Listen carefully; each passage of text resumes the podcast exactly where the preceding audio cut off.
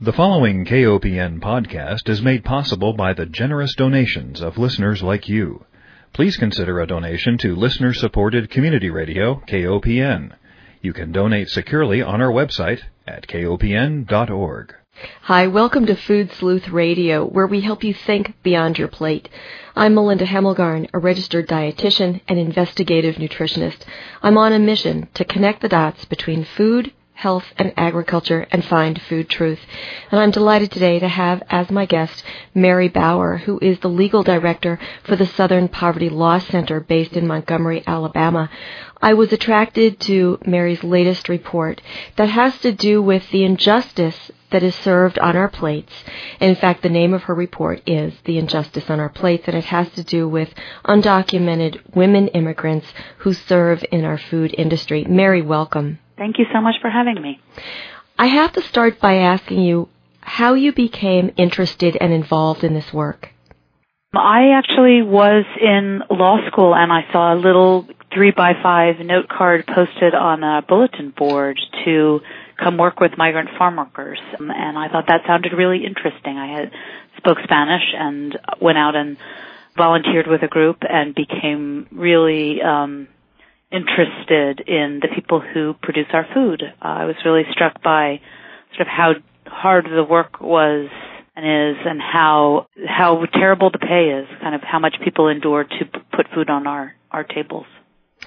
Yes, and I, I find it very interesting that so much of our food is harvested and processed by a group of faceless people who it seems uh, Americans are in a, are in the throes of disliking and wanting wanting them to leave and yet not recognizing the value that we gain from them every day.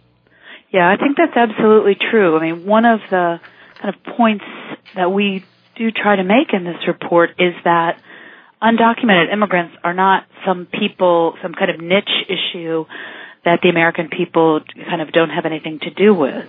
The truth is that every single one of us who eats in the United States, that is, you know, basically all of us are deeply connected to undocumented immigrants because they form the majority of the workforce that that picks and processes our food. So, you know, when we talk about illegal immigration, as people say, you know, it, it's not something that affects other people. It's something that very much affects us. Every day we accept the benefits of these workers' labor. And yet the propaganda that we hear in the media about these individuals. Things like they're taking American jobs. They're they're robbing us of our benefits. They're robbing us of our, you know, they're polluting our environment. Their their children are coming into our schools. How do we best come up against those kinds of comments? How do we best respond to them? Well, I think we come up against those comments by being willing to look at the facts and being willing to look at what is real research. And, and research overwhelmingly shows that immigrants, including undocumented immigrants, provide far more in benefits to our economy than they detract. And that's, you know, sort of across the board true.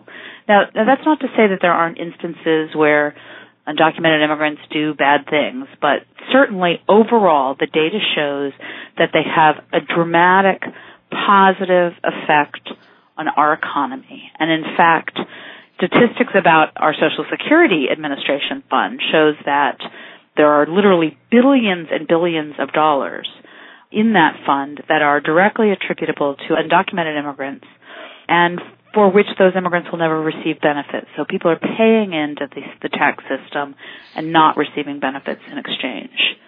So I think we have to, you know, when people say kind of hate-filled, vitriolic, angry things about immigrants, we have to be willing to to look at kind of the factual basis for that and to say, you know, that's not really true. Why do we hate them? I think that it is easy, and particularly in difficult economic times as we are in, it is easy to be angry and to blame people who seem or who are different. That that is easy. But when we look at the suffering that immigrants in the food industry in particular endure to make our lives possible, I think it's hard to come away from those stories, those real life stories, still filled with hate. Mm-hmm. Well, in writing this report, you interviewed approximately 150 women who were either currently undocumented or spent time in the United States as undocumented immigrants. And all of those women worked in the food industry, is that correct? That, that's correct, both in the fields, poultry processing, meat packing, egg processing, and virtually every kind of field crop, vegetables and fruit. Were there any stories in particular that are still hard for you to shake? There were a lot of sad stories. There were so many sad stories that it's hard to focus on any individually. I, I think that what struck me in particular was not any particular story, but the cumulative trauma that women experienced. And what, we've, we've heard over and over again was women who were subjected to many forms of violence and abuse. One woman I recall had been the victim of domestic violence in her marriage in Mexico. She came to the United States, crossed illegally in the desert, and was viciously assaulted and left for dead in the desert finally was rescued, made it to the United States, and suffered a series of terrible jobs in which she was sexually harassed and assaulted on the job, subjected to wage theft, that is, you know, cheated out of her wages. And, and really when I, when I talked to her, it was clear that she was suffering some, from a kind of post-traumatic stress disorder that that it was just it was too much for one person to kind of be able to bear and experience. And that more than anything was what really i think struck us as we did these interviews that it wasn't a case of a woman who had a terrible thing happen to her. It was a case of women who endured abuse after abuse and, and in particular the sexual harassment and violence in the workplace that was so rampant that women experienced it time and time again. Hmm. And then, in addition to that, the lack of the kinds of facilities that we take for granted. So, when we're working and we have to go to the bathroom, we can get up and go when we need to. Or before we eat lunch, we can wash our hands because there are places to go where there's a sink and running water and soap. And so in addition to the, the most horrific offenses such as the sexual harassment and the violence, there's also just the comforts of daily living where even our basic needs can't be met. Well, that, uh, that's right. I mean, and, and you see that that is true for, of course, for both men and women that they they work in fields that often lack facilities. And in fact, you know, in, in small farms, the law doesn't even require that there be those kinds of facilities and there are real health consequences to that. Mm-hmm. They're working in fields that are covered in pesticides and there's no facility for cleaning up. People have to go to the bathroom one way or another whether there's a facility or not. But you know, for women it's particularly you know, humiliating and scary to be out in a field with mostly male workers and to not have a restroom facility means that they have to, you know, basically pull down their pants in some sort of public place with men who may be sexually harassing them. Um, mm-hmm. And so women do describe holding in their urine as long as they can, resulting in urinary tract infections and uh, other kinds of health consequences. In the poultry processing plants and the meat packing plants, we heard a lot about women simply being denied access to restroom breaks. Even though there were restrooms there, they're told that they can't move, can't take, get off the line because it will just disrupt the processing with the same kinds of health consequences. Mm-hmm. And I thought it was interesting that in the summary of the report, there's mention that with regard to pesticide poisoning, there are an estimated 10,000 to 20,000 cases of physician diagnosed pesticide poisonings among U.S. farm workers. And I'm thinking to myself, and that's for the people who get to the physician. Well, How that's true. I mean, I've represented, I don't, probably thousands of farm workers at this point in my life, and I've only come across, you know, a handful of people who've been to a physician, and largely that's that's because of you know our our office's advocacy. but we've certainly represented many, many workers who have talked about their experience of being directly sprayed or having the pesticides drift upon them. And, and as I'm sure you know, the, the effects of pesticide poisoning can mirror lots of common illnesses, including the flu. So people get sick and they stay home and they don't go to the doctor much of the time because they don't have access to the doctor or it's going to cost a lot of money. So you're right that in all of these cases, these kinds of statistics are grossly underreported, particularly for this population. Mm-hmm. And you know, I was talking to a, a gentleman in California who um, he he was involved with some strawberry grower cases, and he had mentioned that many times in the communities there's a reluctance to re- even report all of the negative effects of the pesticides because the people who are in power don't want that kind of information reported.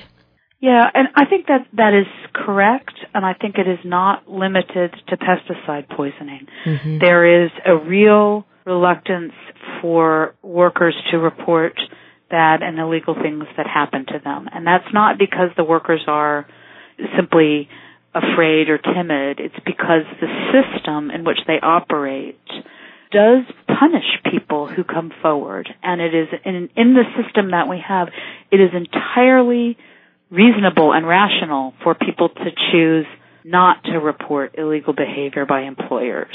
Because we see you know, workers who come forward and complain get fired for farm workers who often are provided housing by their employer. In many cases, being fired means you're also evicted. We've seen workers turned over to ICE, to Immigration Customs Enforcement, and put in deportation proceedings. We've seen workers threatened with extreme violence when they come forward and complain. So it's not crazy that workers don't come forward and report these kinds of instances. You know what's so interesting, Mary, is we desperately need these people to work. We need people out in the fields harvesting strawberries and celery and, and making sure we have that nice chicken breast available to us when we come home at night.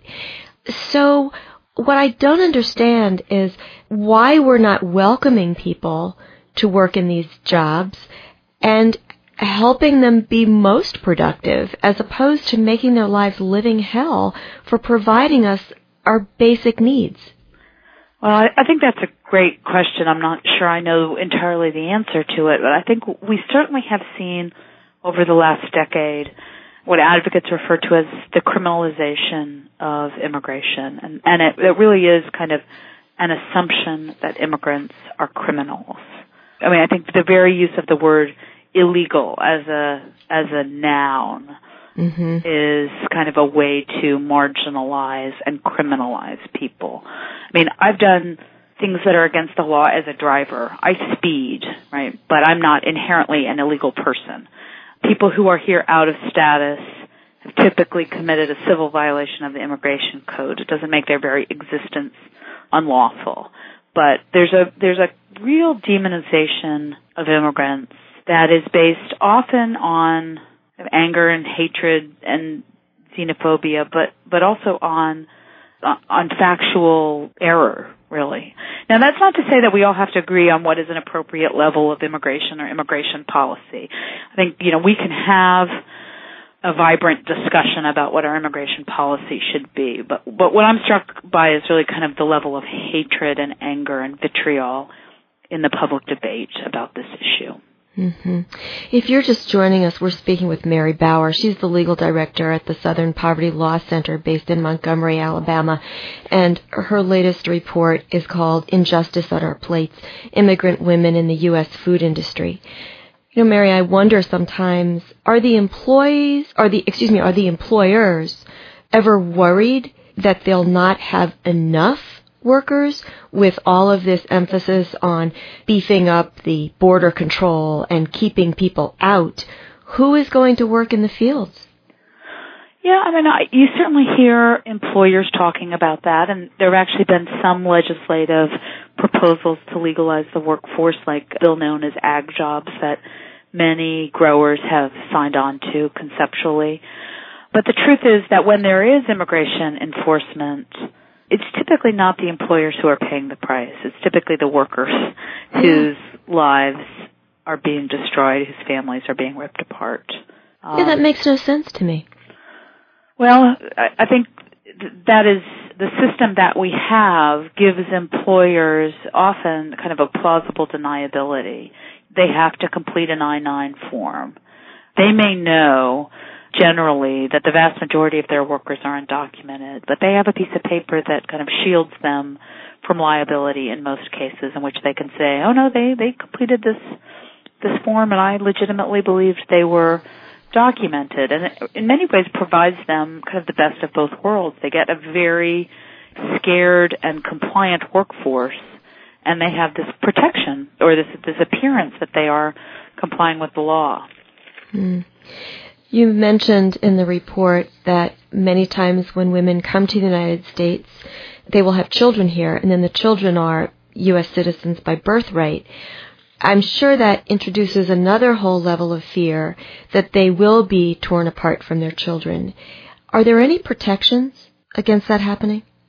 Well, I mean, yes, yes and no. Uh, certainly, even if women in deportation proceedings you know, can take their children home with them if they are deported to another country. But in practice, it rips families apart, and particularly after children have lived here for long periods of time and really, you know, families have deep ties in the community. And, and you do see sort of children who, in every way except on a piece of paper, are Americans, that they have grown up their entire lives here, that they've gone to school here, that they're deeply immersed in our communities. And here I'm ta- thinking about sort of un- undocumented kids who come here as when they're very young. You know, even when the kids are U.S. citizens, mothers are very, very fearful of being taken into immigration proceedings. Obviously, if they don't have kind of a backup system to care for their children. Sure. And, and you know, I've, we've heard women tell stories about not wanting to leave home. They go to work. They go to the grocery store. They don't want to go anywhere else because every time they leave the house, there's some risk that their family will be ripped apart. Hmm. That's a terrible fear that many of us don't ever have to think about. But as food consumers, I think it's important that we understand where our food is coming from and what some of the hardships are that that we're really consuming along with that food. And that brings me to my next question, which is what can we as food consumers do? It sounds to me like the abuse is so rampant and so widespread that a simple boycott of one particular company isn't going to touch it. I think that's right, and I think you know we we have in our report a number of kind of specific recommendations for ways that the federal government and agencies can do a better job enforcing the law. But I think the conclusion we came to at the end was that there really is no easy out. We we don't call for boycotts of specific stores. We don't call upon people to buy local or only organic food, although I would say we are certainly sympathetic to those causes. Our review of the conditions showed that it's not an isolated problem, it's a systemic problem. In our current system, immigrant women are routinely abused with impunity because of their immigration status. And thus only fair immigration reform can fix this. That's, that's where we came to and we said, you know, in the end, if you eat and you care about the way your food is produced, then you should be out there calling for immigration reform. It's not something that has to do with strangers who have no connection to you. It has to do with people who have picked by hand the beautiful food that is on your table. Well, I thought it was important too that you mentioned that the workplace conditions that affect the immigrant workers are also eroding all workers. Well, that's that's obviously true. I think that where a significant subclass of immigrants or a significant subclass of workers can be abused without consequence, that's bad for all workers in that industry. It erodes wages and working conditions for everyone. And right. so, you know, if if you're a workers' rights advocate, immigration reform is a necessity. Do you think we have any chance of having immigration reform anytime soon? I don't know the answer to that. That's that's certainly not my area of study. I, I, will say it doesn't look hopeful to those of us who are sitting on the outside watching the discussion in Washington, watching the level of vitriol. But I do believe that the American people, when confronted with the, the circumstances under which their food is produced, would want better than this. I, I mean, I, I believe that the American people are largely generous and decent people and that most people would not want our food to be produced by men and women. And you know obviously here we're we're focused on the women who are subjected to brutal abuse on the job. And so I believe you know the the best that we can do is to continue to kind of tell these stories and to to say over and over again you know we're not talking about people who are out there committing heinous crimes. We are not talking about that. We're talking about people who are performing grueling work under abusive conditions to make our bountiful lives possible. On your website, you do have recommendations for us all to read and reflect upon. And they're complicated recommendations for the average eater, for the average citizen to look at this and, and take it all in and say, okay, now what can I do? How can I best implement some of these recommendations? Is it simply to make a call to our representatives and our senators and let them know that we're paying attention and we want these specific changes? I think that's right. I mean, I think we see, you know, there there certainly are changes on on state levels that are possible. You know, one of the, the, issues that we talk about in the report is the notion of agricultural exceptionalism that is enshrined in the law. That is that in the new when the New Deal was passed, there was a, a very clear deal made to exclude farm workers from basic labor law protections. That was a deal between President Roosevelt and you know basically the Southern senators. That was the way he could could uh, kind of enact a compromise to make the, um, some of New Deal protections go forward. Some of that exceptionalism, much of that exceptionalism, is still enshrined in our law. It is a clear product of kind of historical racism, and particularly, you know, in an effort to keep the plantation system in the South uh, going forward. So that's something that people could call to change. Why is it that people who work in a factory get overtime pay if they work more than 40 hours. But people who are working, doing grueling works, work in the fields don't. That's a product of that historical system, and that's a product of the race of the people who was, who were doing that work in the South. Hmm. Mary, we just have a couple of minutes, and I want to make sure I give you an opportunity to share anything with our listeners that I may have neglected to ask. Sure. I think, you know, one of the things that we thought about in publishing this report was 50 years ago at Thanksgiving, there was a, a very famous documentary called Harvest of Shame in which Edward R. Murrow uh, actually went and interviewed migrant farm workers in the South and then, you know, throughout the nation as they traveled and, and shocked the conscience of our nation at that time. It was a very well viewed documentary. And for those of us who do this work, you know, we watch it still and it's powerful to see how little has changed other than the demographics of the population. The folks that uh, Edward R. Interviewed were were black or white, and now we see that this population is largely Latino. But in many many ways, the conditions haven't changed, and you know, and that really is you know quite shameful in a country this wealthy and bountiful. Very important point. I want to remind our listeners that we've been speaking with Mary Bauer. She's the legal director of the Southern Poverty Law Center based in Montgomery, Alabama, and she is the co-author of a very important report called Injustice on Our Plates: Immigrant Women in the U.S. Food Industry. If you're interested in reading this report, it is available online at www.s PLCenter.org. That stands for the Southern Poverty Law Center.org. And I, what I really appreciate about this report is not only the stories that are revealed of the women who bring us our food, but also the recommendations. And I, I think it's important for all of us as food consumers to shift into a food citizen role and to, even if it's just take one issue, I, I really like, for example, the line speed in poultry poultry processing plants. If it's just one issue that you find in here that speaks to you, get in touch with your representatives, get in touch with your senators, and let them know that you're paying attention and watching how they vote on these.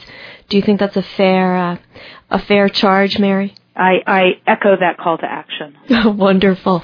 Well, I want to thank you so much for this report. I want thank to thank you for you having me. I really appreciate it. Oh, it was my pleasure. And I want to thank you so much for your work in general with the Southern Poverty Law Center. And I also want to thank our listeners for joining us. Food Sleuth Radio is brought to you in beautiful downtown Columbia, Missouri at the studios of KOPN. And thank you listeners for joining us and thank you, Mary. Thank you.